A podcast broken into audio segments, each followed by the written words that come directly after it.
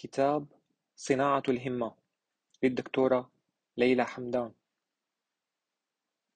بسم الله الرحمن الرحيم. المقدمة. إن التدبر في أحوال أمتنا الإسلامية لا بد أن يصل لتشخيص حال أبنائها فكما يكون حال الفرد من هذه الأمة يكون حالها. فإنما هذه الأمة كجسد واحد يتألف من خلايا تتصل ببعضها اتصالا حياتيا ليؤدي كل عضو فيها وظيفته. فإن مرضت هذه الخلايا أو نقصها المدد الذي تعيش بفضله وتتجدد تأثر الجسد برمته وكلما اشتد بها المرض انعكس أثره عجزا وسقوطا. لذلك فإن أول سر في صناعة الأمم هو صناعة الأفراد وصقل هممهم وتربيتهم التربية التي تليق بهم كمسلمين مؤمنين محسنين. وأول أولوية في نهضة الأمم حين تتعثر مسيرتها هو إصلاح أبنائها الذين بصلاحهم تصلح, تصلح مجتمعاتهم وأمتهم ودنياهم وآخرتهم. ولا أفضل سبيل لرقي الفرد والمجتمع والأمة من صناعة الهمة فلم يرتفع ذكر من سبق إلا بفضل الله ثم تلك الهمم المسابقة التي ازدانوا بها. ولم نشاهد مجدا عبر الأزمنة والعصور إلا كان ثمرة عظم الهمة وعلوها. وكذلك قاد حركات التغيير والتحرير. أصحاب الهمم, أصحاب الهمم العالية العظيمة وهو أحوج ما نحتاجه اليوم لتنهض أمتنا وتسترجع مكانتها كخير أمة أخرجت للناس. وفي هذا الكتاب سنحاول سبر أغوار فن صناعة الهمة لعلنا نقدم دليلا نظريا وعمليا في ذات الوقت لكل مسلم ومسلمة يسعى للارتقاء بنفسه وبناء ذاته وتطويرها مستعليا بإيمانه حنيفا أبيا منتصرا. ليلى حمدان. الفصل الأول صناعة الهمة أول مهمة. تمر الأمة الإسلامية اليوم بأحلك حقبة عرفتها على طول امتداد مسيرتها. لا أبالغ إن قلت أنها لا تقل سوءا عن محنة التتار. ذلك أن الخطر الذي يهدد آمال نهوضها لم ينحسر في عدو خارجي يعتدي وينهب ويسفك الدماء. بل لأن الخطر تطور لداء الانهزامية وضعف الهمة الذي تسلل إلى داخل نفوس أبنائها وانتقل بشكل عدوى ووجد له مرتعا وحضن وحضنا. وهذه مصيبة كبرى أن يصل المسلمون لمرحلة الرضا بالدنية والتعايش مع الضعف والقبول بالهزيمة وانطفاء جذوة علو الهمة وعزيمة النفس. والأخطر من ذلك أن تتوجه الهمم نحو سفاسف الأمور وتنشغل بالتفاهات وكل ما يهدم الإنسان والأمة. وإنه لمن تمام الفشل لكل أمة أن تموت عزائم أبنائها فيعجزون عن النهوض بها أن تنهار تلك الروح المثابرة التي تتحدى الصعاب لأجل الوصول لأسمى الأهداف أن تنطفئ جذوة الإرادة وشغف المنافسة العلياء. وكيف يمكن لأمة أن تقوم وعناصرها مشتتة تائهة وطاقاتها مبددة مستنزفة؟ قد أظلم داخلها كما أظلم ما حولها. تماما كحال بيت في وسط الظلام لكن مصباحه انطفأ فجمع بين ظلام الخارج والداخل. فأي حياة ستكون فيه ولا شك أن ما يعاينه المسلم منذ صغره إلى اجتداد عوده من النوازل والأزمات ومشاهد القهر والبؤس تتوالى على أمته له تأثير وتداعيات معتبرة. لكن الفطرة تقتضي بأن يكون له التأثير الإيجابي والتداعيات المحفزة على صناعة التغيير. كما يقول المثل الضربات القوية تهشم الزجاج لكنها تصقل الحديد ونحن أمة معدنها صلب لا ينكسر لكننا فقدنا المعرفة بذاتنا وأسباب قوتنا فكيف سنخرج من متاهاتنا؟ ولعل ما يزيد الطين بلة تلك النفسيات النكدة المنتشرة في كل مشهد والتي لا تجيد سوى الشكوى والنواح وفي أحسن الأحوال توجيه أصابع الاتهام لأحد ما أو ظرف من الظروف لعلها تحقن ضميرها بمخدر إلى حين وتزيح عن كاهلها ولو القليل من أثقال المسؤولية ومع ذلك لو دققنا النظر لأبصرنا في زاوية من المشهد قدوة مبهرة. ثم من يتأمل في حجم الميراث الإسلامي ونماذج النجاح وصناعة الهمم الرائعة التي تركها لنا السابقون يقف مذهولا. ليس لحالة الضعف التي تعيشها الأمة اليوم. بحد ذاتها بل للتفريط البشع بأسباب القوة التي تمتلكها هذه الأمة. ومخطئ من ظن أن صلاح الأمة سبب, أو سبب أول في صلاح الفرد بل العكس تماما يبدأ صلاح الأمة من صلاح الفرد من نجاح هذا الفرد ومن قدرته على استجماع نفسه للنهوض لتنهض أمته. مع أن صلاح الأمة ضمان لاستمرار صلاح الأجيال ومن تدبر في التاريخ أدرك كيف صنع مجرد عدد من الرجال تاريخا مبهرا من الانتصارات والحضارة الماجدة. كان الشخص الواحد منهم بحجم أمة. كل ذلك ثمرة صناعة الهمة. يقول الشيخ محمد الخضر حسين رحمه الله عن فضل عظم الهمة في موسوعة أعماله الكاملة يسمو هذا الخلق بصاحبه فيتوجه به إلى النهايات من معالي الأمور فهو الذي ينهض بالضعيف يضطهد أو يزدرى فإذا هو عزيز كريم وهو الذي يرفع القوم من سقوط ويبدلهم بالخمول نباهة وبالاضطهاد حرية وبالطاعة العمياء شجاعة أدبية. هذا الخلق هو الذي يحمي الجماعة من أن تتملق خصمها وتسل يدها من أسباب نجاتها ومنعتها. أما صغير الهمة فإنه يبصر بخصومه قوة وسطوة فيذوب أمامهم رهبة ويطرق إليهم رأسه حطة ثم لا يلبث أن يسير في ريحهم ويسابق إلى حيث تنحط أهواؤهم. لقد حفرت في ذاكرتي العديد من العبارات التي سمعتها على ألسنة بعض الغربيين ولعل أبرزها على الإطلاق وصف تلك العالمة لقوة المسلمين الروحية. حيث قالت بعفوية وصدق يمتلك المسلمون قوة روحية عجيبة لها القدرة على انتشالهم من أسوأ الظروف كما يشهد بذلك تاريخهم. وهو ما ينقصنا نحن الغرب رغم أننا تفوقنا ماديا بشكل لم يبلغه المسلمون. لنكتشف في الأخير أن القوة الحقيقية هي قوة الروح للمادة. وبالفعل فإن لدى المسلمين قوة الروح التي هي سر النجاح الأول لكل فرد وأمة. وإنما فرطنا فيها لضجيج الدنيا وتشويش الباطل ومكر القريب والبعيد. وكل ما في الأمر أننا بحاجة لاستثمار هذه القوة على أكمل وجه وأحسنه.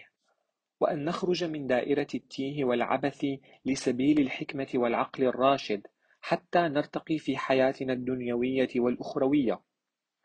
لقد علمني التاريخ أن القوة تكمن في قلب حامل السيف لا في سيفه. فاعتنوا بقوة قلوبكم. وإنه لمؤسف بشدة أن نشاهد المسلم الذي يؤمن أن الإسلام يصنع الإنسان ويهذبه ويصقله ويجعل منه نموذجا فريدا للنجاح. هو نفسه من يكسل ويسوف ويعجز عن تقديم هذا النموذج في حياته ولمن بعده من أجيال.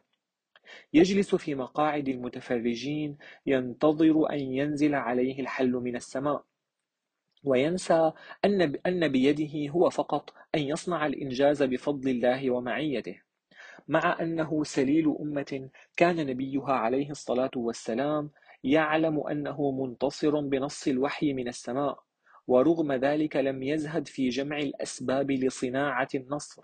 ولم يفتر عن الابتهال لربه يسأله بإلحاح التوفيق وإنجاز الوعد. كما شاهدنا ذلك في معركة بدر الكبرى ومواقع أخرى مهيبة في سيرة المعلم الأول عليه أفضل الصلاة والسلام.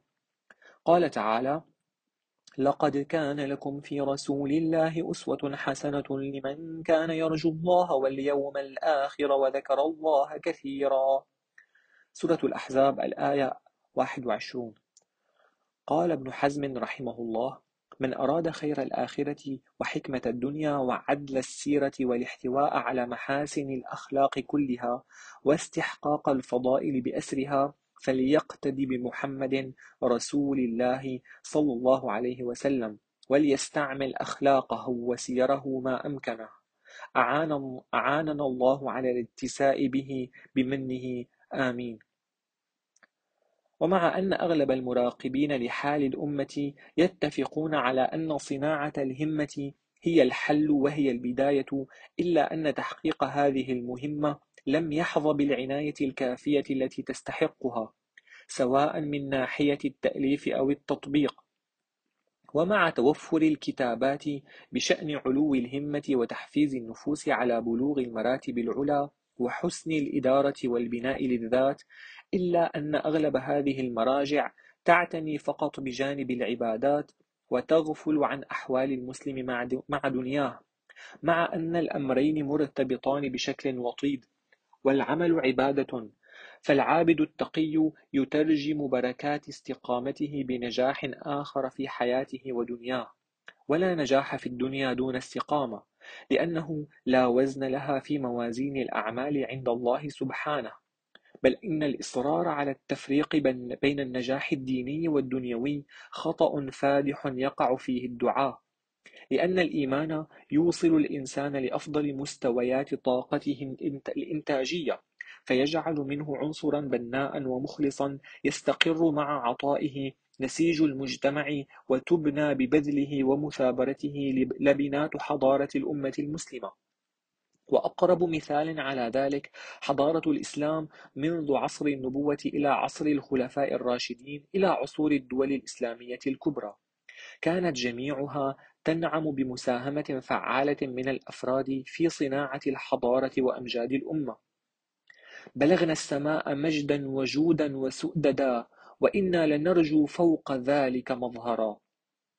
وكلما تبحرت في الكتابات بشأن صناعة الهمة أجد بلا منازع اسم ابن القيم على قائمة الكتاب المبهرين الذين لم يألوا جهدا في توريث العلوم والخبرات لأجيال المسلمين بهمة قدوة في مختلف الأزمنة والأمصار.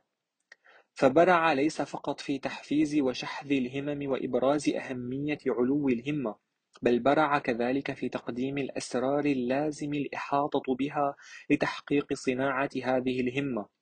وهو ما يندر في أغلب الكتابات في هذا الميدان فتجد في نتاج ابن القيم دراسة معمقة عن أحوال النفس وسبر أغوارها وصفاتها ودرجاتها وأنواعها وسبل نمائها وتزكيتها وتحليل مفصل لمختلف العقبات التي تتحدى مسيرتها بما يغني عن غيره من مراجع بهذا الشأن. وتبرز أهمية كتابات هذا العالم في أنها تقدم خريطة لصحة النفس وأفضل عطاء لها. تبدأ من معرفة الله والإيمان به ومعرفة النفس ومعرفة الناس لينتقل العبد إلى استغلال الحياة الدنيا واستثمار نعم الله عليه وفق شرع الله وفطرته. ثم التوافق مع الحق للخلق والإيمان الصادق وبناء الحياة الطيبة. ثم ترجمة هذه المعرفة إلى الإنتاج والعمل الصالح والصبر والدعوة والمجاهدة لينعم الإنسان بقلب سليم وحياة طيبة في الدنيا والآخرة. فابن القيم هو طبيب قلوب من قدم رافدا مهما جدا من روافد العطاء العلمي والإسهامات في تاريخ الطب, الطب النفسي. لقد قدم نموذجا شاملا لتفسير سلوك الإنسان وفهمه يمكن أن نكتشف براعته في عدد من كتبه كزاد المعاد ومدارج السالكين والجواب الكافي ويعرف أيضا بالداء والدواء وإغاثة اللهفان والروح وشفاء العليل والفوائد وعدة الصابرين. ومن ينظر في نتاج الأمة الإسلامية في هذا الباب المصيري والحاسم في صناعة الإنسان والأمة يدرك من أين أتينا في عصرنا الحديث. فإن نوعية التأليف التي تشغل أبناء أي أمة هي التي تعكس اهتماماتهم ودرجة وعيهم. لا حجم التأليف بشكل عام. وللأسف فإن حجم الاهتمام بما يبني الإنسان ويرتقي بالذات ويصنع الهمة ضعيف بشكل لافت رغم أنه الباب الأول الذي يجب على كل مسلم أن يطرقه. وحين نتكلم عن التأليف في باب الهمة سنذكر بلا شك كتاب صلاح الأمة في علو الهمة للشيخ سيد العفاني ويقع في سبع مجلدات من تقديم الشيخ محمد بن إسماعيل المقدم الذي بدوره له كتاب بعنوان علو الهمة في جزء واحد. كما نجد في هذا الشأن بسرد مختلف كتاب حياتك من الفشل إلى النجاح لسيد صديق عبد الفتاح والذي عرضه بشكل قصصي لنماذج الهمم العصامية ونجاحاتهم التي انطلقت من لا شيء مسلطا الضوء على نماذج مهمة للمعاقين. ولدينا كتاب الهمة طريق إلى القمة لمحمد بن حسن بن عقيل موسى الذي يقول في مقدمته وإن مما دعاني لتأليف هذا المبحث ندرة من تكلم فيه وأوضحه ولم أر فيه مصنفا مستقلا ولا أزعم أني أعطيته حقه ولكني حاولت دخول هذا المضمار والتطفل على هذا الشأن والله المسؤول بالإتمام وعليه التكلان وهذه أمثلة للكتب التي تناولت موضوع الهمة في المكتبة العربية والإسلامية على سبيل المثال لا الحصر وللأسف وبالمقارنة فقد اهتم الكتاب الغربيون كثيرا ومطولا بباب الهمة لما أدركوه من أهمية صناعة الهمم وتحفيزها. ولعل هذا ما يفسر جزئيا نهضتهم المادية في العقود الأخيرة. ولذلك أرى من المهم الاستشهاد ببعض خلاصات الغرب في هذا المجال وتدبر استقراءات العقل البشري من خلال التجربة لما ينبغي أن يراعيه المرء وما يلزمه لينجح في صناعة الهمة حتى لا يفوتنا شيء في هذه الصناعة المهمة. والحكمة ضالة المؤمن أنى وجدها فهو أولى بها. قال تعالى ولا يجرمنكم شنآن قوم على ألا تعدلوا. سورة المائدة الآية الثامنة. وقال بعض الفقهاء كل ما لا يتعارض مع الإسلام فهو يندرج تحته. ومن ذلك قول الشاعر لا تحقرن الرأي وهو موافق. حكم الصواب إذا أتى من ناقص فالدر وهو أعز شيء يقتنى. ما حط قيمته هوان الغائص.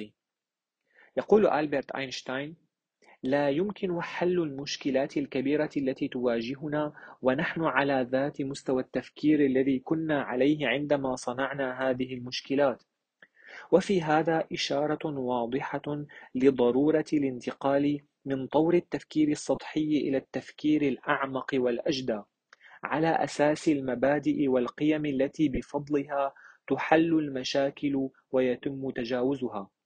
وهي تحديدا رحلة التغيير والارتقاء الفكري التي يجب أن نخوضها لنتجاوز قصورنا وضعفنا.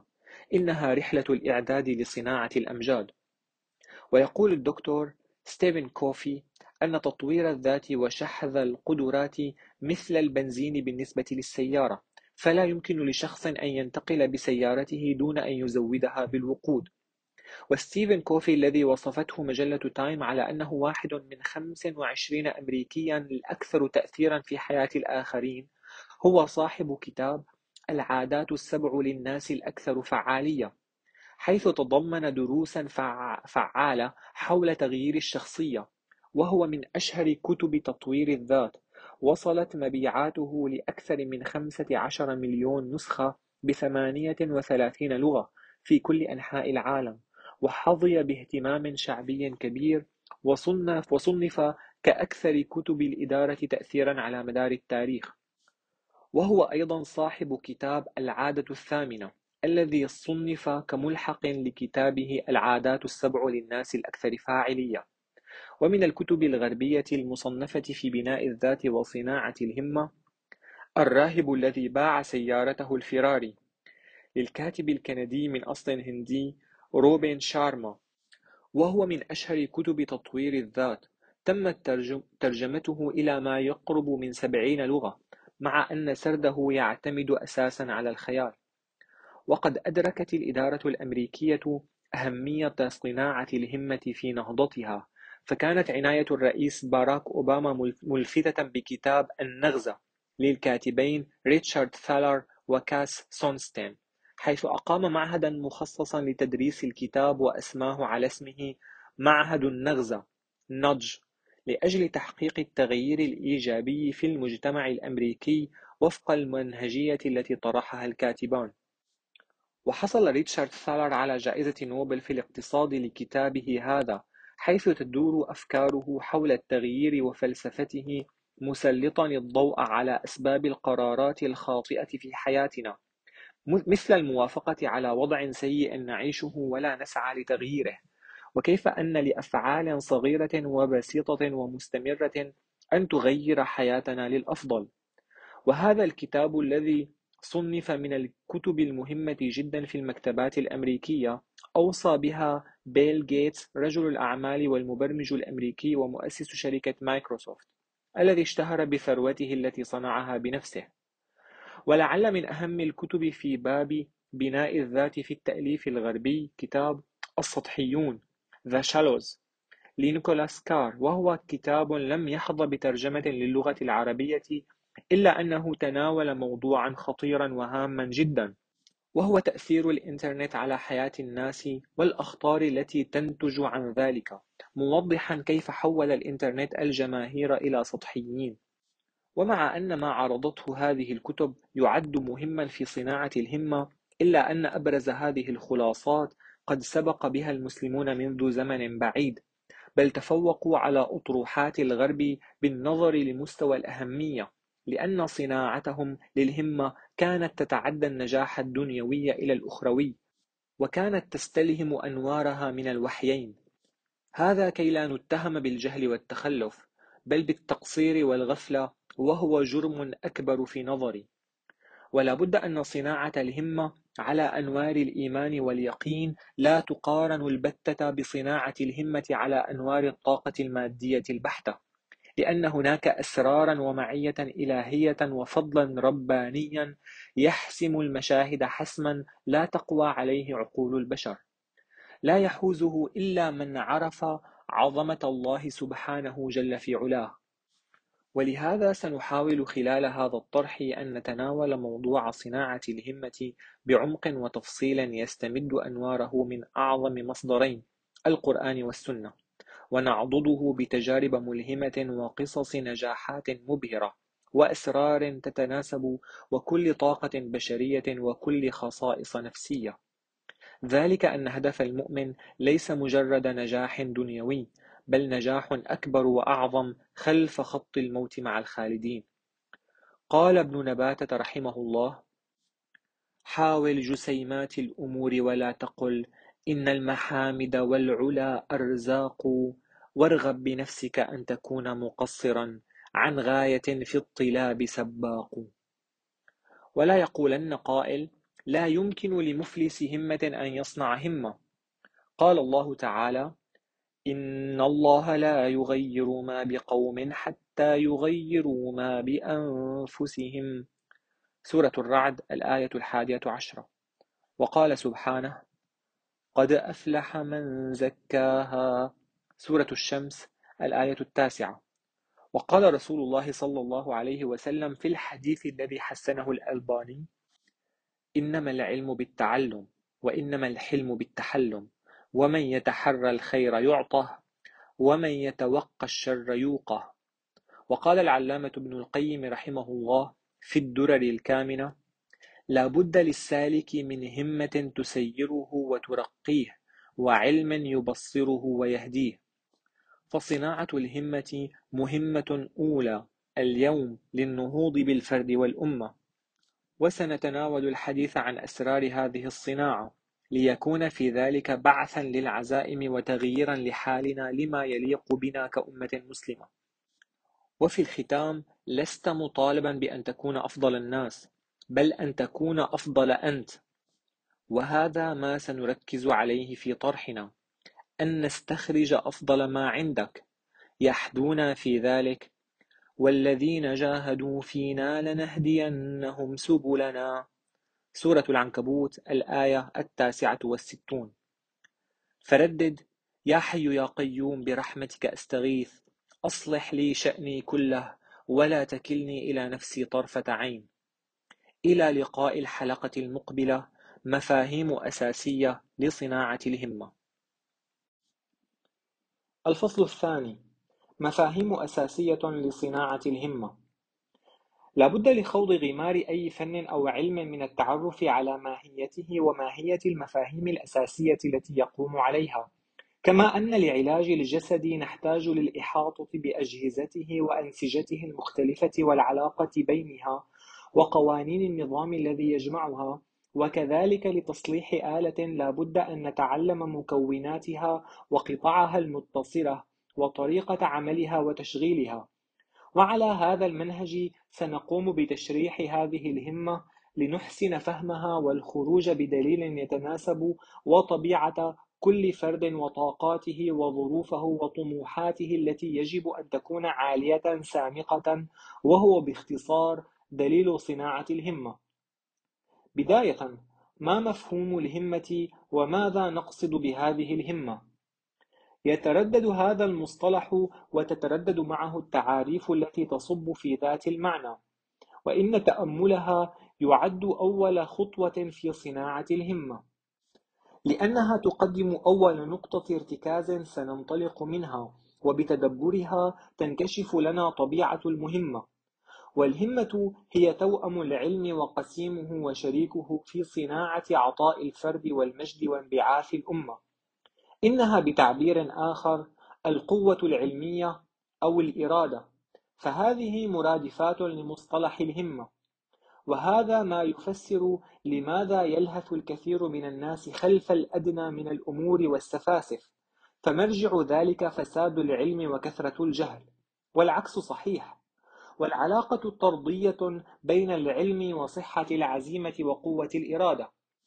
فكلما انتفى الجهل طلب الإنسان معالي الأمور وارتقى إلى مراتب النجباء السعداء. والهم ما هم به من أمر ليفعل. والهمة هي الباعث على الفعل. وتوصف بعلو أو سفول. يقول الشيخ محمد الخضر حسين علو الهمة هو استصغار ما دون النهاية من معالي الأمور. بمعنى أن يطلب المرء من كل أمر أعلاه وأقصاه ويستصغر كل ما وصل إليه إن كان هناك ما هو فوقه أو أعلى منه. ويقول ابن الجوزي في صيد الخاطر هي خروج النفس إلى غاية كمالها الممكن لها في العلم والعمل وقال أيضا نبغي لمن له أنفة أن يأنف التقصير الممكن دفعه عن النفس فلو كانت النبوة مثلا تأتي بالكسب لم يجز له أن يرضى بالولاية أو تصور أن يكون خليفة لم يقنع بإمارة. ولو صح أن يكون ملكا لم يرضى أن يكون بشرا. والمقصود أن ينتهي بالنفس إلى كمالها الممكن في العلم والعمل. وقال الجرجاني في التعريفات الهم هو عقد القلب على فعل شيء قبل أن يفعل من خير أو شر. وقال ابن القيم في مدارج السالكين والهمة فعلة من الهم وهو مبدأ الإرادة ولكن خصوها بنهاية الإرادة فالهم مبدأها والهمة نهايتها.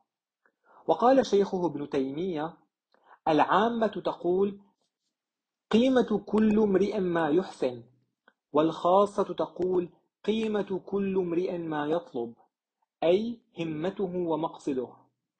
والهمة نصف المروءة. ولا تجلس إلى أهل الدنايا فإن خلائق السفهاء تعدي. والهمة كما عرفها بعضهم هي النية الصادقة والعزمة الجازمة والإرادة القوية والرفيعة والرغبة الأكيدة في التحلي بالفضائل والتخلي عن الرذائل. وعكس علو الهمة كما قال الجاحظ في تهذيب الأخلاق هو دنو الهمة وهو ضعف النفس عن طلب المراتب العالية وقصور الأمل عن بلوغ الغايات واستكثار اليسير من الفضائل واستعظام القليل من العطايا والاعتداد به والرضا بأوساط الأمور وصغائرها. وهي إيثار الدعة والرضا بالدون والقعود عن معالي الأمور. وهي في الواقع هزيمة النفس والرضا بالذل والخنوع والحرمان. فأي عاقل يرضى لنفسه هذه المهانة؟ ويقول في وصف ذلك حاتم الطائي يرى الخمص تعذيبا وإن يلق شبعة يبت قلبه من قلة الهم مبهما لحى الله صعلوكا مناه وهمه.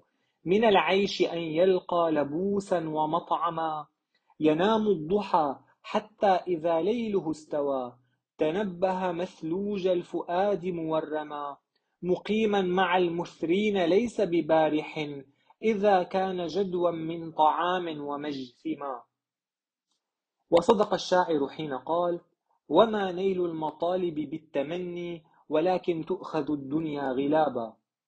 وكل بني آدم تولد همته معه وإنما تقصر بعض الهمم في بعض الأوقات والظروف فإن تم إنعاشها وتحريضها انبعثت من جديد. قال ابن الجوزي وإنما تقصر بعض الهمم في بعض الأوقات بسبب عجز أو كسل أو ركون إلى وسوسة الشيطان وركوب الهوى وتسويل النفس الأمارة بالسوء. فهنا تحتاج الهمة إلى إيقاظ وتنبيه وتذكير. برضا من تطلب وفي أي نعيم ترغب ومن أي عقاب ترهب. كما فعل ذلك البطل الذي لا نعرف اسمه لكنه حسبه أن الله يعلمه وهو وحده الذي يثيبه. كذلك قد تكون الهمة في غير محلها الصحيح فينشغل المرء بما يضره ولا ينفعه. ونبصر ذلك كثيرا مع أهل البدع والانحراف فيبذل جهده وطاقته وكل ما يملك في باطل لسوء الفهم والجهل وظلم النفس. أقسام الناس مع الهمة. وبعد الإحاطة علما بمفهوم الهمة نتحول إلى أقسام الناس مع هذه الهمة. فالناس مختلفون في تصنيف الهمم بين علو وسفول وبين كبر وصغر وعلى قدر تفاوت الهمم والإرادات تتفاوت مقامات الخلق في الدنيا والآخرة. فأعلاهم همة أبلغهم لما يريد وأكثرهم تحقيقا لما يطلب. ولا فرق في ذلك بين سعي الدنيا والآخرة. فالمسلم البصير يعلم أن السعي في الدنيا سبيل لمراتب الفائزين في الآخرة. وبهذا المفهوم قامت الدول الإسلامية المتعاقبة وأشرقت حضارتها الإنسانية المتفوقة. ويمكن تقسيم الناس وفق مقياس الهمم إلى أربعة أقسام. القسم الأول أشرف الأقسام. قال ابن القيم في كتابه الداء والدواء فإن الكمال الإنساني مداره على أصلين معرفة الحق من الباطل وإيثاره عليه وما تفاوتت منازل الخلق عند الله تعالى في الدنيا والآخرة إلا بقدر منازلهم في هذين الأمرين. وهما اللذان أثنى الله بهما سبحانه على أنبيائه بهما في قوله تعالى واذكر عبادنا إبراهيم وإسحاق ويعقوب أولي الأيدي والأبصار سورة صاد الآية الخامسة والأربعون. فالأيدي القوة في تنفيذ الحق والأبصار البصائر في الدين فوصفهم بكمال إدراك الحق وكمال تنفيذه. وانقسم الناس في هذا المقام أربعة أقسام فهؤلاء أشرف الأقسام من الخلق وأكرمهم على الله تعالى. أولي الأيدي والأبصار. قال محمد الخضر حسين يصف هذا القسم يشعر المرء منهم بأن فيه الكفاية لعظائم الأمور ويجعل هذه العظائم همته. فيسمى عظيم الهمة وعظيم النفس وكبير الهمة وكبير النفس.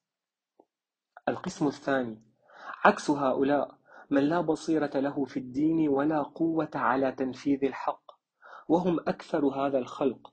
وهم الذين رؤيتهم قذى العيون وحمى الأرواح وسقم القلوب. يضيقون الديار ويغلون الأسعار ولا يستفاد من صحبتهم إلا العار والشنار. قال محمد الخضر حسين يصف هذا القسم. والثاني رجل فيه الكفاية لعظائم الأمور ولكنه يبخس نفسه فيضع همته في سفاسف الأمور وصغائرها. وهذا من يسمى صغير الهمة وصغير النفس. القسم الثالث من له بصيرة بالحق ومعرفة به لكنه ضعيف لا قوة له على تنفيذه ولا الدعوة إليه. وهذا حال المؤمن الضعيف والمؤمن القوي خير وأحب إلى الله منه. قال محمد الخضر حسين يصف هذا القسم والثالث رجل لا يكفي لعظائم الأمور ويحس بأنه لا يستطيعها وأنه لم يخلق لأمثالها فيجعل همته وسعيه على قدر استعداده. وهذا الرجل بصير بنفسه متواضع في سيرته. القسم الرابع. من له قوة وهمة وعزيمة لكنه ضعيف البصيرة في الدين. لا يكاد يميز بين أولياء الرحمن وأولياء الشيطان بل يحسب كل سوداء تمرة وكل بيضاء شحمة. يحسب الورم شحما والدواء النافع سما. قال محمد الخضر حسين يصف هذا القسم رابعهم لا يكفي للعظائم ولكنه يتظاهر بأنه قوي عليها مخلوق لأن يحمل أثقالها. وهذا من يسمونه فخورا وإن شئت فسمه متعظما. وليس في هؤلاء من يصلح للإمامة في الدين سوى القسم الأول وبالصبر واليقين تؤتى الإمامة في الدين.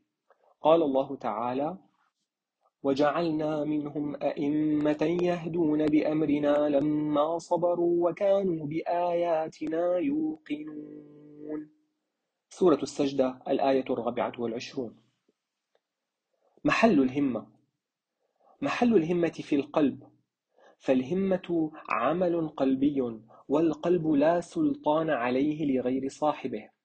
وكما أن الطائر يطير بجناحيه كذلك يطير المرء بهمته. فتحلق به إلى أعلى الآفاق طليقة من القيود التي تكبل الأجساد. ولذلك وصف ابن القيم علو الهمة بقوله الهمة العالية على الهمم كالطائر العالي على الطيور.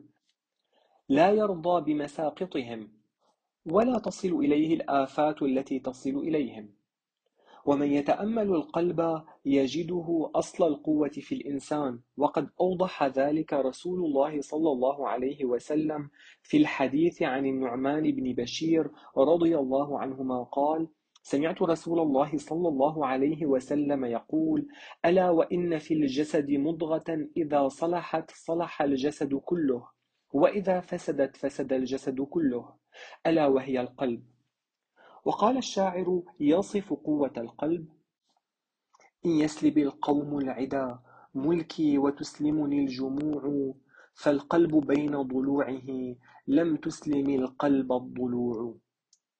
وضعف القلب يؤدي مباشرة إلى ضعف الإرادة والطلب. وكلما كان القلب سليما كلما كان مطلبه وإرادته أقوى. وفتور الهمة دلالة على وجود الآفة المضعفة لحياة القلب.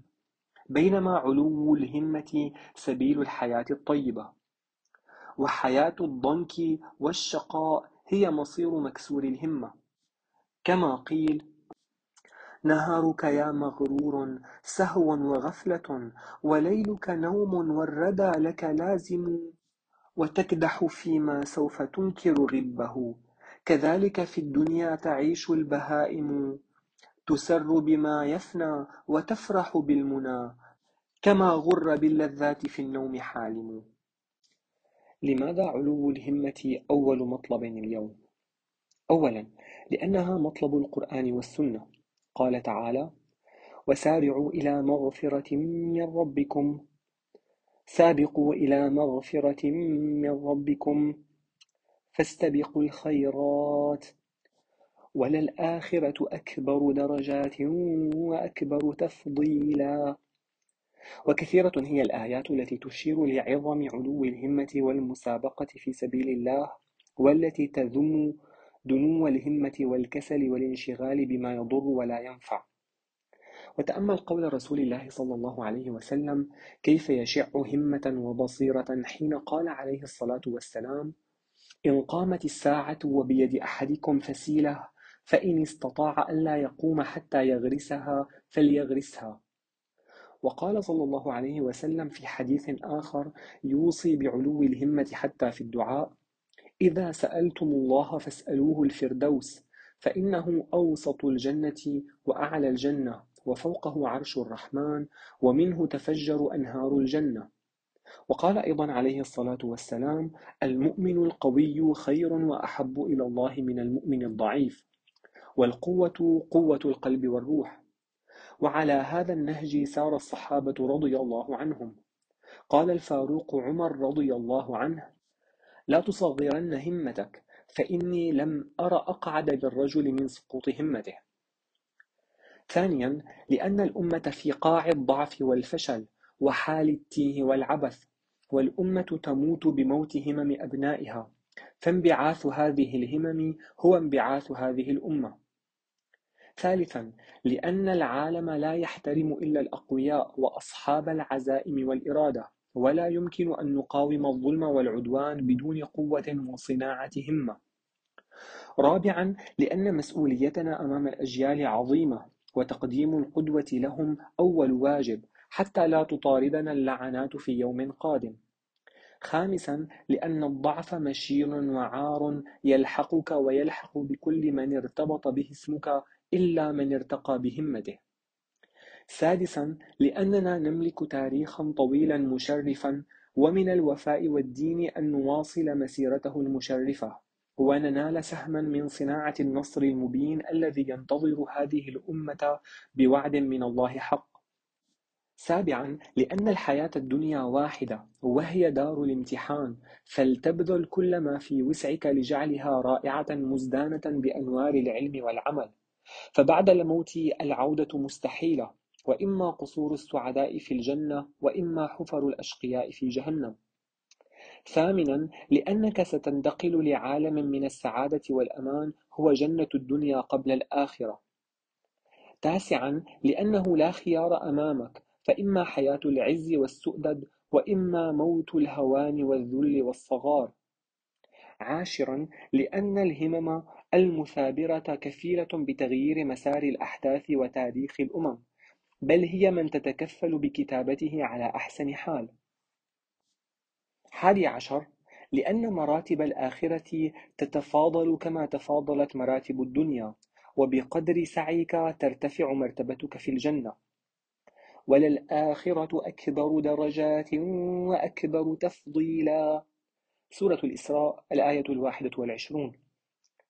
ثاني عشر لأنها من أسباب تحصيل محبة الله ورضوانه سبحانه وتعالى ومحبة رسوله صلى الله عليه وسلم. ومن فاز بمحبة خالقه ونبيه فقد فاز فوزا عظيما. ثالث عشر لأن كل مؤمن بيده أن ينجح إن أراد بالفعل ذلك واستعان بالله. ولم أر في عيوب الناس عيبا كنقص القادرين على التمام والنفس كالطفل إن تهمله شب على حب الرضاع وإن تفطمه ينفطم. القدوة في صناعة الهمة. الاقتداء بقدوة في صناعة الهمة شرط ملازم لا يمكن تجاهله ولا الاستغناء عنه. ولن نجد في تاريخ البشرية أفضل ولا أروع ولا أقوى من قصة الإسلام التي انطلقت يشيد أمجادها رسول الله صلى الله عليه وسلم وصحابته الكرام رضي الله عنهم. فهي قصة تنبض بالهمم المسابقة والنماذج الراقية المبهرة لعطاء النفس البشرية. ولا عجب أن انبهر المؤرخون بإنجازات تلك الثلة التي خرجت في عمق الصحراء صحراء الطبيعة وصحراء الجاهلية. ومع ذلك فقد كانت السرعة التي أقام بها المسلمون دولة الإسلام الأولى عجيبة. والسرعة التي انهارت بها الإمبراطوريتان العظيمتان آنذاك الفرس والروم عجيبة أخرى خاصة بالنظر لإمكانيات المسلمين المادية في ذلك الزمان ولحجم التحديات. ولا شك أن سر هذه الإنجازات يكمن في قوة الروح وقوة تلك الهمم المؤمنة. التي حازت فضل الله سبحانه ومعيته فمن يجرؤ على هزيمة مثل هذه الهمم؟ قال تعالى فأما الزبد فيذهب جفاء وأما ما ينفع الناس فيمكث في الأرض. سورة الرعد الآية السابعة عشرة. وكذلك كانت همم التابعين ومن بعدهم من صناع المجد. فقد أدركوا سر التفوق واشتعلت هممهم حركة وبركة فكانت الإنجازات المبهرة. فالحركة ولود والسكون عقيم والحركة في قاموس الدعاة هي الحياة والسكون هو الموت. قال الجيلاني الحركة بداية والسكون نهاية والحركة في الفاصل بين عهد الرخاوة وبين عهد حمل الأمانة بعزم وحزم ووفاء. وجاء في كتاب علو الهمة لمحمد إسماعيل المقدم وبالحركة انتشر المسلمون الأوائل مثل شعاع الشمس في أقطار الأرض يفتحون البلاد ويفتحون قلوب العباد ويدعون إلى التوحيد ويحطمون الطواغيت ويقودون الناس إلى الجنة وبالحركة صاروا في ظلمات الحياة سراجا وهاجا فإذا الباطل رماد بعد التهاب وخمود بعد حركة. وتأمل عمر الفاروق رضي الله عنه كيف جعل مناه في وجود أصحاب الهمم حين قال وددت لو أن لي ملء هذه الدار رجالا كأمثال أبي عبيدة ومعاذ وسالم مولى أبي حذيفة فأطوف بهم الديار أبلغ بهم دعوة الله في الآفاق. خريطة الطريق. يقول الشيخ عبد العزيز الطريفي فرج الله عنه النفس تتمنى والعقل يقيدها والوحي ينير طريق العقل. هكذا تسير قافلة الحق. وأي اختلال أو تبادل مراكز بين هذه الثلاث انحراف عن الطريق الصحيح. وصناعة الهمة تتم تحت أنوار الوحي موظفة طاقات النفس والعقل لكل فرد أفضل توظيف. ولا يمكن أن نحقق صناعة للهمة دون تحصيل نصاب العلم اللازم لصناعتها. ومن خلال خلاصات من سبق من أهل العلم والبصيرة تتلخص لنا المحاور الأساسية لمخطط صناعة الهمة وهي كالتالي المعرفة بالله سبحانه وتعالى ونظام الكون الذي خلقه عز وجل. المعرفة بذاتك ونفسك البشرية للوصول إلى حالة نفسية سليمة تمكنك من تحقيق أفضل عطاء واستقرار وسعادة وبها تتم إدارة نفسك وتطوير ذاتك. المعرفة بالمجتمع الذي تعيش فيه والظروف المحيطة بك وفهمها واستيعابها بسيئاتها وحسناتها لتحصيل القدرة على توظيفها لصالح ارتقائك وأهدافك السامقة ترجمة كل هذه المعارف إلى حالة الرضا والتوافق والاتزان. الانطلاق في مرحلة العمل والإنتاج بعد إعداد العدة الممكنة واستبانة السبيل. التمتع بعيشة هنية طيبة في الدنيا والاستبشار بالفوز في الآخرة. وبين هذه العناوين يتم إشباع حاجات المرء النفسية وضبط قدراته لتحمل المسؤولية واكتساب المهارات الحيوية والاستفادة من فرص, التعاون والتفاعل وأدوات الدعم. والمضي في ثبات تحدو فارس الهمة وفارستها المسايرة والصبر والمرونة لتحقيق أهداف واقعية ذات قيمة تعد في مقاييس الهمة أفضل الأهداف. ولا بد من التنبيه إلى أن رحلتنا مع صناعة الهمة تستوجب العناية بصحة المرء النفسية والجسدية في ذات الوقت. فالهمة العالية أول مبعث لراحة الجسد واستقراره وتجاوزه للعقبات الصحية. وهذه من بركات علو الهمة. فلا يشقى معها معاق ولا مريض ولا مسن ولا ضعيف الجسد عليل بل تشرق حياته معها. وبتحقيق نصاب العلم الكافي لصناعة الهمة تنطلق الإرادة لتحقيق الأمان بإلهام لا ينضب عن ابن معاذ قال سألت أبا عمرو بن العلا حتى متى يحسن بالمرء أن يتعلم؟ فقال ما دام تحسن به الحياة ويقول ابن القيم في إغاثة اللهفان لما كان في القلب قوتان قوة العلم والتمييز وقوة الإرادة والحب كان كماله وصلاحه باستعمال هاتين القوتين فيما ينفعه ويعود عليه بصالحه وسعادته. فكماله باستعمال قوة العلم في إدراك الحق ومعرفته والتمييز بينه وبين الباطل وباستعمال قوة الإرادة والمحبة في طلب الحق ومحبته وإيثاره على الباطل. وعلى رأس هذا العلم العلم بالله عز وجل وشرعته. وإنما إرادتنا مندرجة تحت إرادة الله سبحانه. وعلى أنوار هذه المفاهيم الأساسية سنصل إلى تحصيل العلم النافع والإرادة الفاعلة فيما يشكل أداة همة مبهرة صنعت على نور من الله. وإن نجاحك في صناعة الهمة لهو القفزة الأهم في تغيير حالك وحال أمتك. يحدوك في ذلك لن يسبقني إلى الله أحد. تماما كما فقهها ربيعة بن كعب الأسلمي رضي الله عنه حين قال له رسول الله صلى الله عليه وسلم سل. فقال أسألك مرافقتك في الجنة. فتمعن في هذه المعاني واستجمع شوقك لننطلق إلى حلقة ثالثة عنوانها الإيمان أولى الأسرار في صناعة الهمة.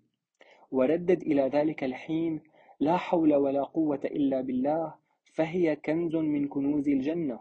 روحها التوكل والافتقار إلى الله وبها تنجو إن رافقها الإخلاص. الفصل الثالث. الإيمان أولى الأسرار في صناعة الهمة. اتفقت خلاصات البشر على ضرورة توفر شرط الإيمان لصناعة الهمة. وتنوعت المراجع والمؤلفات الإسلامية والغربية التي تؤكد رسوخ هذه الحقيقة. ولا شك أن المسلمين قد تفوقوا على بقية الأمم في سمو الروح بالإيمان وفي معرفة الله جل في علاه. فكان تاريخهم مضرب الأمثال سواء على مستوى قوة الروح أو القدرة على الثبات أو الانبعاث في أسوأ الظروف المادية أو إقامة حضارة مبهرة ماجدة ممتدة. فقدموا بذلك أفضل نموذج قدوة لصناعة الهمة. يقول مصطفى صادق الرافعي في وحي القلم الإيمان وحده هو أكبر علوم الحياة. يبصرك إن عميت في الحادثة ويهديك إن ضللت عن السكينة ويجعلك صديق نفسك تكون وإياها على المصيبة. لا عدوها تكون المصيبة وإياها عليك. وإذا أخرجت الليالي من الأحزان والهموم عسكر ظلامها لقتال نفس أو محاصرتها فما يدفع المال ولا ترد القوة ولا يمنع السلطان. ولا يكون شيء حينئذ أضعف من قوة القوي ولا أضيع من حيلة المحتال ولا أفقر من غنى الغني. ولا أجهل من علم العالم. ويبقى الجهد والحيلة والقوة والعلم والغنى والسلطان للإيمان وحده. فهو يكسر الحادث ويقلل من شأنه. ويؤيد النفس ويضاعف من قوتها. ويرد قدر الله إلى حكمة الله. فلا يلبث ما جاء أن يرجع. وتعود النفس من الرضا بالقدر والإيمان به كأنما تشهد ما يقع أمامها لا ما يقع فيها. وبنفس الخلاصة خرج أبو فهر محمود شاكر حين قال الإيمان صيقل الحياة الدنيا ينفي خبثها ويجلو صدأها فإما ركبها من ذلك شيء عاد إليها يحادثها ويصقلها حتى يتركها بيضاء نقية.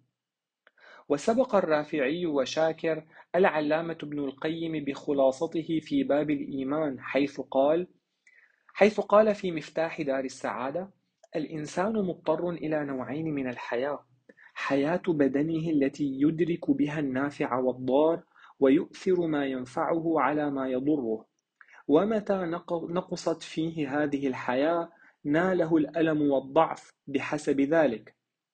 وحياة قلبه وروحه التي يميز بها الحق والباطل والغي والرشاد فيختار الحق على ضده. فتفيده هذه الحياة قوة التمييز بين النافع والضار في العلوم والإرادات والأعمال. وقال في مدارج السالكين فإن الإيمان هو روح الأعمال وهو الباعث عليها والآمر بأحسنها. والناهي عن أقبحها وعلى قدر قوة الإيمان يكون أمره ونهيه لصاحبه وائتمار صاحبه وانتهاؤه. وقد أثبتت عدة دراسات أجريت لتبيان علاقة الإيمان بالصحة النفسية. كان منها دراسة كمال مرسي التي خلصت إلى أن زيادة الإيمان يؤدي إلى زيادة الصحة النفسية ونقصانه يؤدي إلى وهن في النفس فالإيمان سبب للصحة النفسية والصحة النفسية نتيجة للإيمان. ومن الكتب الغربية التي سلطت الضوء على هذا المفهوم رغم اضطراب قواعدها الإيمانية بارتكازها على النصرانية المحرفة كتاب دع القلق وابدأ الحياة وهو الكتاب الشهير الذي ألفه ديل كارنيجي وترجمه عبد المنعم الزيادي وأشار إليه الأديب الفقيه علي الطنطاوي رحمه الله. وكارنيجي مؤلف أمريكي ومطور الدروس المشهورة في تحسين الذات ومدير معهد كارنيجي للعلاقات الإنسانية. ولد في عام 1305 للهجرة الموافق لعام 1888 للميلاد. وتوفي في عام 1374 للهجرة الموافق لعام 1955 للميلاد.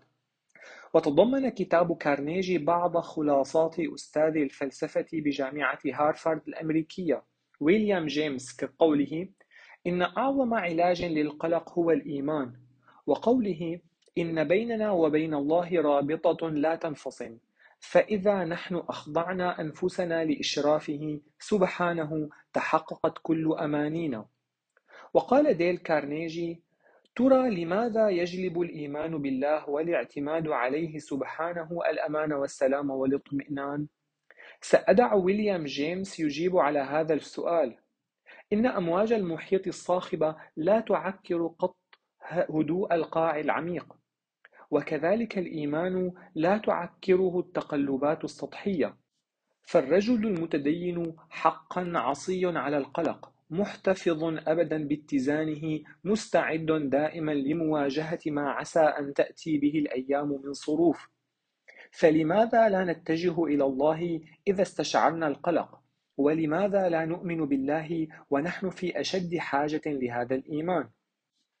ويدفعنا هذا لعرض خلاصات فيكتور فرانكل زعيم مدرسة ال logotherapy أو ما يعرف بالعلاج بإحياء المعنى. حيث قال فرانكل إن بحث الإنسان عن معنى لحياته قوة أولية في حياة الإنسان وليست تبريرا أوليا لدوافعه الغريزية. وهذا المعنى متفرد وخاص ويجب أن يصل إليه ويحققه الشخص نفسه. وبهذا فقط تتحقق أهميته وترقى هذه الحاجة إلى المعنى لدى الشخص. وهناك بعض الكتاب يؤكدون على أن المعاني والقيم ليست إلا عمليات نفسية دفاعية وتكوين رد فعل وتسامي. ولكن عن نفسي فأنا لا أستطيع أن أعيش فقط في سبيل دفاعات نفسية وليس عندي استعداد أن أموت في سبيل تكوين رد الفعل. ولكن الإنسان يستطيع أن يعيش وأن يموت في سبيل مثله وقيمه.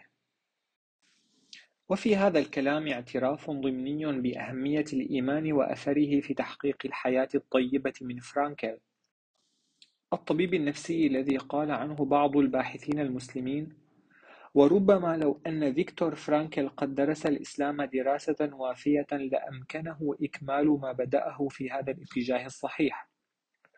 وبوضوح أكثر من فرانكل يقول سيرل بيرت أحد أبرز علماء النفس البريطانيين مؤكدا على أهمية الدين بعد إخفاق علم النفس الحديث في تحقيق الراحة التي ينشدها الإنسان. وإن الدين في تعابيره تتضمن أرقى أفكار الإنسان وأحاسيسه عما يحيط به من ألغاز الوجود.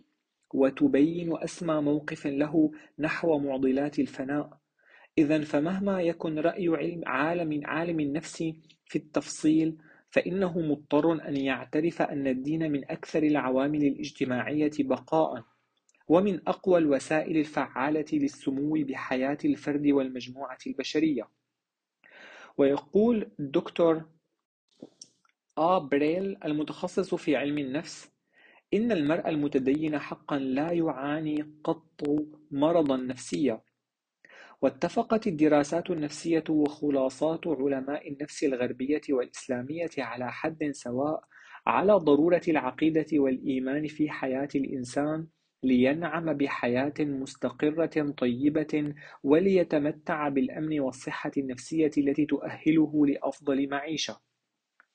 وتأتي هذه المقدمة لتقدم حقيقة دامغة لا تقبل الجدال ولا الارتياب في أنه لا حياة بدون إيمان ولا صناعة للهمة بدون هذا الوصال السماوي باتباع دين الله. وليس أي دين بلا شك فجميع الأديان ما عدا الإسلام مشوهة مليئة بكثير من الانحرافات. وهذا ما يفسر كون الإسلام أسرع الديانات نموا وانتشارا في العالم إذ يجد فيه المعتنقون له ما لم يجدوه في مختلف الأديان الأخرى بل يجدون فيه كل ما ترقى به النفس البشرية وتسمو وتتجاوز كل عقبات الخوف في الحياة فلا يخشى المؤمن إلا الله. يقول محمد عثمان نجاتي إن المؤمن الصادق الإيمان لا يخاف من الأشياء التي يخاف منها معظم الناس عادة وهي الموت والفقر والمرض كما أنه لا يخاف الناس ولا مصائب الدهر وهو ذو قدرة كبيرة على تحمل المصائب لأنه يرى أنها ابتلاء من الله تعالى يجب عليه أن يصبر عليه. ثم إن فقدان الإيمان مصيره النهايات الثابتة. التي تنتهي لها حياة الملحدين فمنهم من ينتهي به الحال للانتحار ومنهم من يتخبط ويتناقض فيؤمن حينا ويجحد حينا آخر. فلا تستقر نفسيته ولا يعرف الأمن والاطمئنان. ومنهم من يتوب ويعود منيبا إلى ربه بعد أن أدرك عظم جرمه. ولن تجد ملحدا في هذه الحياة مطمئن النفس مستقرا وقادرا على صناعة شيء يحمل معنى في حياته. ذلك أن من فقد الإيمان فقد معه كل نور وكل قيمة. كما قال الله تعالى أومن كان ميتا فأحييناه وجعلنا له نورا يمشي به في الناس كمن مثله في الظلمات ليس بخارج منها كذلك زين للكافرين ما كانوا يعملون. سورة الأنعام الآية 122 قال أهل التفسير أو من كان ميتا بالكفر والجهل وهوى النفس فأحياه الله تعالى بنور الإيمان والعلم والمعرفة كمن مثله في ظلمات الكفر والجهل أعمى القلب. أهذا وهذا سواء؟ إن الدين عند الله الإسلام. فالإيمان الصلب المتين الذي نتحدث عنه هو الإيمان بالله وحده لا شريك له وهو الأصل الذي رسخه الإسلام وقام عليه فلا يقبل دين غيره. قال تعالى إن الدين عند الله الإسلام. سورة آل عمران الآية التاسعة عشرة. يقول ابن كثير في تفسير الآية وقوله تعالى إن الدين عند الله الإسلام إخبار منه تعالى بأنه لا دين عنده يقبله, يقبله من أحد سوى الإسلام.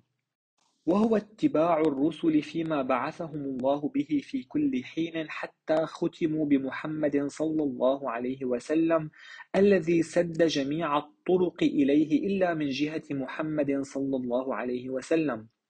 فمن لقي الله تعالى بعد بعثة محمد صلى الله عليه وسلم بدين على غير شريعته فليس بمتقبل. كما قال تعالى ومن يبتغ غير الإسلام دينا فلن يقبل منه. الآية ثم بين سبحانه أن اختلاف أهل الكتاب في شأن الدين الحق لم يكن عن جهل منهم بالحقائق وإنما كان سببه البغي والحسد وطلب الدنيا.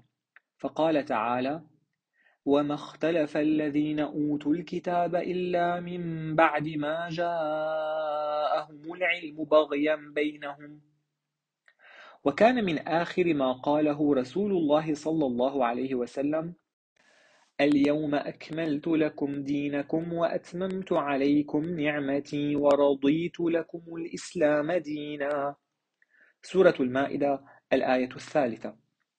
لهذا أيها المسلم وأيتها المسلمة فلا تك في مرية مما يعبد هؤلاء. ذلك أن أول سر من أسرار صناعة الهمة هو الإيمان المطلق الذي لا يتزعزع ولا يتلجلج. إيمان بوحدانية الله سبحانه وتعالى وحده لا شريك له. بتوحيد لا يقبل الشك ولا الشرك. رأس ماله كتاب لا ريب فيه. والتوحيد مستقر في فطر عامة البشر فهم مقرون لله تعالى به. قال تعالى ولئن سألتهم من خلق السماوات والأرض ليقولن الله. قل الحمد لله بل أكثرهم لا يعلمون. سورة لقمان الآية الخامسة والعشرون. ولا يكون ذلك إلا بالإيمان الجازم والتصديق التام بالله تعالى وما جاء عنه وما يجب له سبحانه. والإقرار برسالة نبيه صلى الله عليه وسلم وتصديقه والاتباع له في كل ما شرعه لله. وتحقيق ذلك نية وقصدا وقولا وعملا بمقتضى ذلك. وتركا لكل ما ينقص كمال الإيمان الواجب أو ينافيه ويضاده. قال تعالى ليس البر أن تولوا وجوهكم قبل المشرق والمغرب ولكن البر من آمن بالله واليوم الآخر والملائكة والكتاب والنبيين. سورة البقرة الآية 177 وقال تعالى إنا كل شيء خلقناه بقدر سورة القمر الآية التاسعة والأربعون وسأل جبريل عليه السلام معلما الصحابة ما الإيمان؟ فأجابه رسول الله صلى الله عليه وسلم الإيمان أن تؤمن بالله وملائكته وكتبه ورسله واليوم الآخر وتؤمن بالقدر خيره وشره وقال صلى الله عليه وسلم جامعا الأركان القولية والعملية للإسلام بقوله بني الإسلام على خمس شهادة أن لا إله إلا الله وأن محمدا رسول الله وإقام الصلاة وإيتاء الزكاة وصوم رمضان وحج البيت لمن استطاع إليه سبيلا يقول ابن القيم في الفوائد والإيمان حقيقة مركبة من معرفة ما جاء به الرسول صلى الله عليه وسلم علما والتصديق به عقدا والإقرار به نطقا والانقياد له محبة وخضوعا والعمل به باطنا وظاهرا وتنفيذه والدعوة إليه بحسب الإمكان. وكماله في الحب في الله والبغض في الله والعطاء في الله والمنع لله. وأن يكون الله وحده إلهه ومعبوده والطريق إليه تجريد متابعة رسوله ظاهرا وباطنا. وذهب كثير من أهل العلم إلى أن الإيمان في اللغة هو التصديق وذهب آخرون إلى أن الإيمان في اللغة هو الإقرار أي الاعتراف بالشيء عن تصديق به. وقال في ذلك شيخ الإسلام ابن تيمية رحمه الله بفراسته اللافتة فإن اشتقاقه من الأمن الذي هو القرار والطمأنينة وذلك إنما يحصل إذا استقر في القلب التصديق والانقياد. وقال بعض السلف ليس الإيمان بالتمني ولا بالتحلي ولكنه ما وقر في القلوب وصدقته الأعمال. ومن حكمة الشعر في ذلك قول القائل إيماننا عقد وقول وعمل يزيده البر وينقصه الزلل. فاعلم أنه لا إله إلا الله. ثم إن معرفة الله عز وجل فطرة راسخة في الإنسان منذ خلقه وهي أساس الإيمان بالله وهي وسيلة التوحيد الذي هو حق الله على العبيد. وسيلة تورث السكينة والطمأنينة إلى الله تعالى والرضا به ربا ومعبودا. يعايشها العبد بالتفكر والنظر في آيات الله الكونية والآيات الشرعية. قال تعالى أولم ينظروا في ملكوت السماوات والأرض وما خلق الله من شيء؟ وأن عسى أن يكون قد اقترب أجلهم. فبأي حديث بعده يؤمنون؟ سورة الأعراف الآية 185 وقال سبحانه أفلم يدبروا القول؟ سورة المؤمنون الآية الثامنة والستون. وقال تعالى كتاب أنزلناه إليك مبارك ليدبروا آياته وليتذكر أولو الألباب. سورة صاد الآية التاسعة والعشرون. ومن تدبر كتاب الله وتفكر في خلقه سبحانه وتأمل في حكمته وقدرته سينال قدرا كبيرا من المعرفة بالله تعالى بديع السماوات والأرض. قال ابن حجر الهيثمي في الفتاوى الحديثية الطريق في معرفة الله تعالى النظر في مخلوقاته إذ لو أمكن تحصيلها بطريق آخر أسهل من ذلك لسلكه إبراهيم صلى الله على نبينا وعليه وسلم. وقال ابن القيم في الفوائد الرب تعالى يدعو عباده في القرآن إلى معرفته عن طريقين أحدهما النظر في مفعولاته والثاني التفكر في آياته وتدبرها فتلك آياته المشهودة. وهذه آياته المسموعة المعقولة. وننقل من فوائد ابن القيم في هذا الصدد استنباطا رائعا خلاصته. القرآن كلام الله وقد تجلى الله فيه لعباده بصفاته فتارة يتجلى في صفات الهيبة والعظمة والجلال فتخضع الأعناق وتنكسر النفوس وتخشع الأصوات ويذوب الكبر كما يذوب الملح في الماء. وتارة يتجلى في صفات الجمال والكمال وهو كمال الأسماء وجمال الصفات وجمال الأفعال الدال على كمال الذات.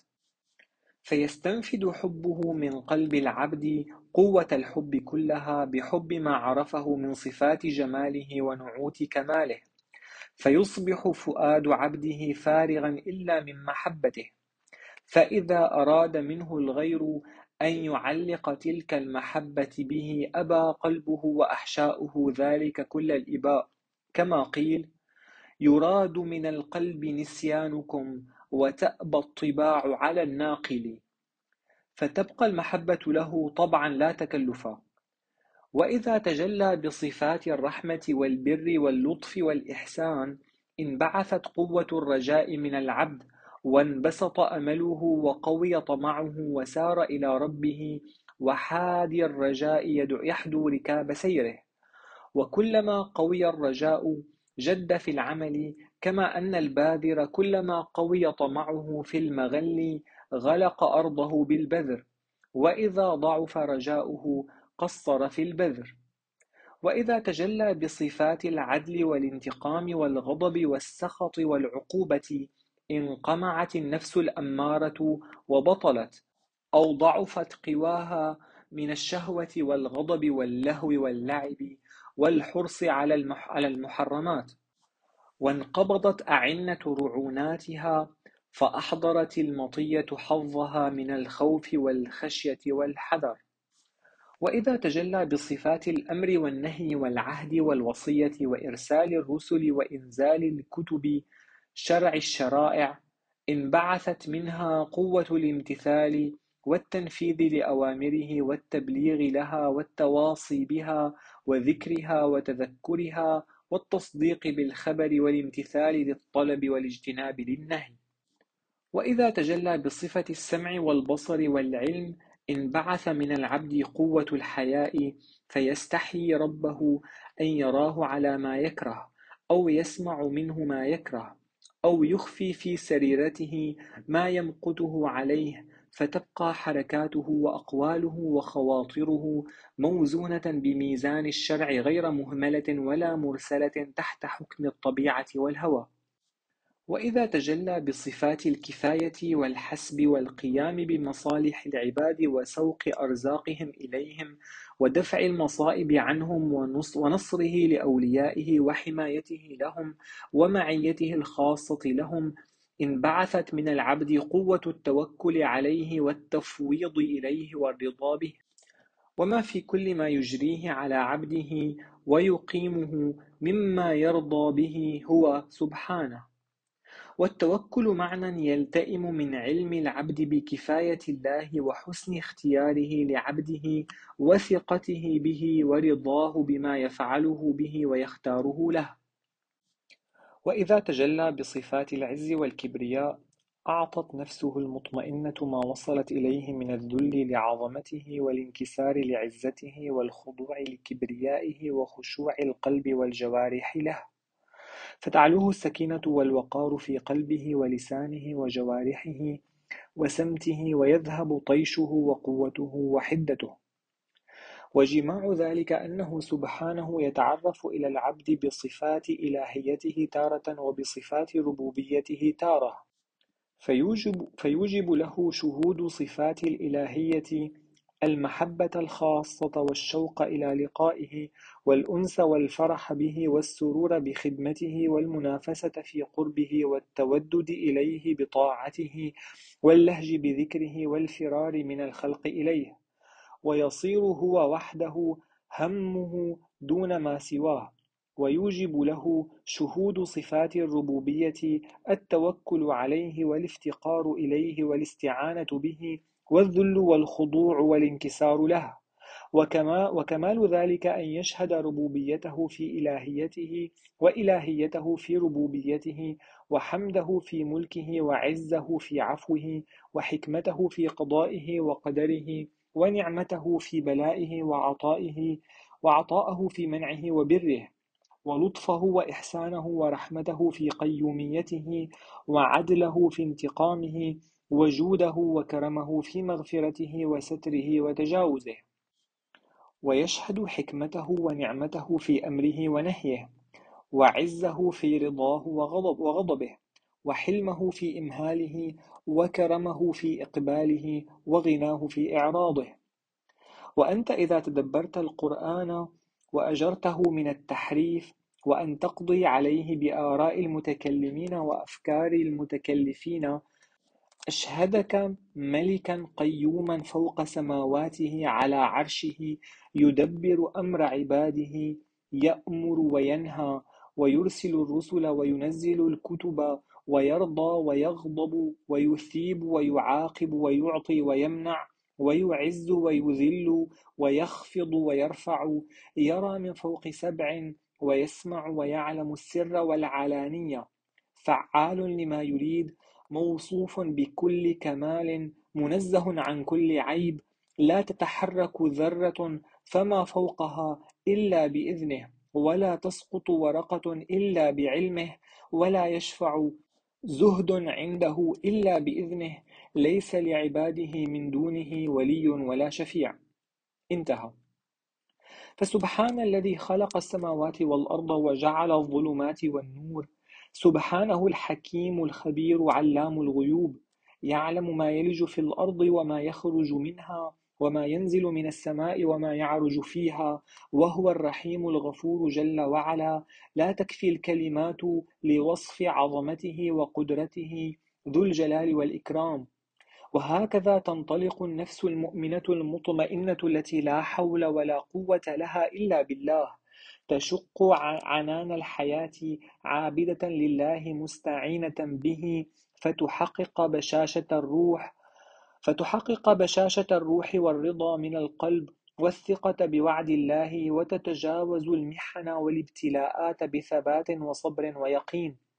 لا تركن ولا تطغى خشية من الله وعذاب الآخرة وتسابق بالخيرات مستقيمة. رغبة في الجنة والمراتب السامقة فينعكس هذا المشهد على المجتمع وعلى الأمة فتحفظ الحقوق وتزدهر الحضارة وتتحقق البشرى. ومما لا يجب إغفاله في هذا المقام أن المسيرة سيتخللها مكر الشيطان وتربصه. قال تعالى يا أيها الذين آمنوا ادخلوا في السلم كافة ولا تتبعوا خطوات الشيطان إنه لكم عدو مبين. سورة البقرة الآية 208 لهذا فسيستمر التدافع بين نزعات الخير والشر في داخل الإنسان حتى يخرج الأعز منها الأذل. وهذا يستوجب معرفة بعوامل تعزيز الخير وإخماد الشر. ثم سنتحدث بعدها لزاما عن روعة العطاء ورقي الإنسان وسعادته فردا وجماعة وأمة. وإنه لمن تمام النجاح والفوز أن ينطلق العبد في صناعة الهمة من توطيد وصاله بخالقه سبحانه بحسن ذكره وشكره وعبادته. بالتفكر في عظمته وقدرته بإقبال المخلص بقلبه وجوارحه. فلا يكون ممن قال الله فيه فيهم الله سبحانه وما قدروا الله حق قدره والأرض جميعا قبضته يوم القيامة والسماوات مطويات بيمينه. سبحانه وتعالى عما يشركون. سورة الزمر الآية السابعة والستون. وأي قلب حي يتدبر هذه الآية العظيمة ولا يخشع ولا يتملكه الوجل ولا تقشعر من وقعها جلود الذين يخشون ربهم ثم تلين جلودهم وقلوبهم إلى ذكر الله. وبقدر حرصك على القرب من الله سبحانه وتعالى بقدر ما تنعم بفضله وكرمه وإحسانه إليك. وتلك السكينة والطمأنينة والسعادة التي تقر في قلبك لا تضاهيها سعادة في الدنيا. وكيف يطيق العبد أن يسير في هذه الأرض المكتظة بالعقبات والتحديات دون أن ينشد توفيق الله ومعيته؟ كيف يمكنه أن يستشعر القوة دون أن يستمدها من خالقه؟ كيف يمكنه أن يعتد بنفسه الضعيفة مستكبرا وهو الذي يقعده المرض والشوكة الصغيرة يشاكها. فجدد الإيمان وأطلق البصر في السماء واقطع حبال الغفلة بصدق الدعاء والرجاء واللجوء إلى الله سبحانه قبل أن تخطو أي خطوة ومع كل خطوة وبعد كل خطوة. فعن أبي هريرة رضي الله عنه قال قال النبي صلى الله عليه وسلم يقول الله تعالى أنا عند ظن عبدي بي وأنا معه إذا ذكرني. فإن ذكرني في نفسه ذكرته في نفسي. وإن ذكرني في ملأ ذكرته في ملأ خير منهم. وإن تقرب إلي بشبر تقربت إليه ذراعا. وإن تقرب إلي ذراعا تقربت إليه باعا. وإن أتاني يمشي أتيته هرولا رواه البخاري ومسلم. قال الشاعر وإني لأدعو الله حتى كأنني أرى بجميل الظن ما الله صانع. الإيمان بالنفس. وإن كان الحديث عن الإيمان بالله العظيم يضبط الأصل والمنطلق الذي يقوم عليه أداء المرء السليم ويكسب المؤمن المعية الإلهية التي لا سبيل للنجاح والنجاة بدونها. فإن هناك إيمان إيمان ينضوي تحت هذا الإيمان. ألا وهو الإيمان بالنفس ومقوماتها وقدرتها على تحقيق صناعة الهمة. وهو البند الثاني في خطتنا لبناء الهمة. وهو يستدعي المعرفة التامة بالنفس البشرية. وسبل حفظ سلامتها وتحقيق رقيها وإلمام المرء بهذه المعطيات بعد معرفته بالله ونظام هذا الكون يسمح بمعرفة خصائص نفسه ونقاط ضعفه والتحديات وأسباب التفوق والنجاح. قال علي بن أبي طالب رضي الله عنه إن البعد عن الله لن يثمر إلا علقما ومواهب الذكاء والقوة والجمال والمعرفة تتحول كلها إلى نقم ومصائب عندما تعرى عن توفيق الله وتحرم بركته. والحديث عن معرفة النفس البشرية حديث تطول فصوله سنتناوله بعمق أكثر في حلقتنا الرابعة بعنوان معرفة النفس البشرية لصناعة الهمة. فأحسن الظن بالله يا صانع الهمة وردد إلى لقاء مقبل سبحان الله وبحمده عدد خلقه ورضا نفسه وزنة عرشه ومداد كلماته. لا إله إلا الله.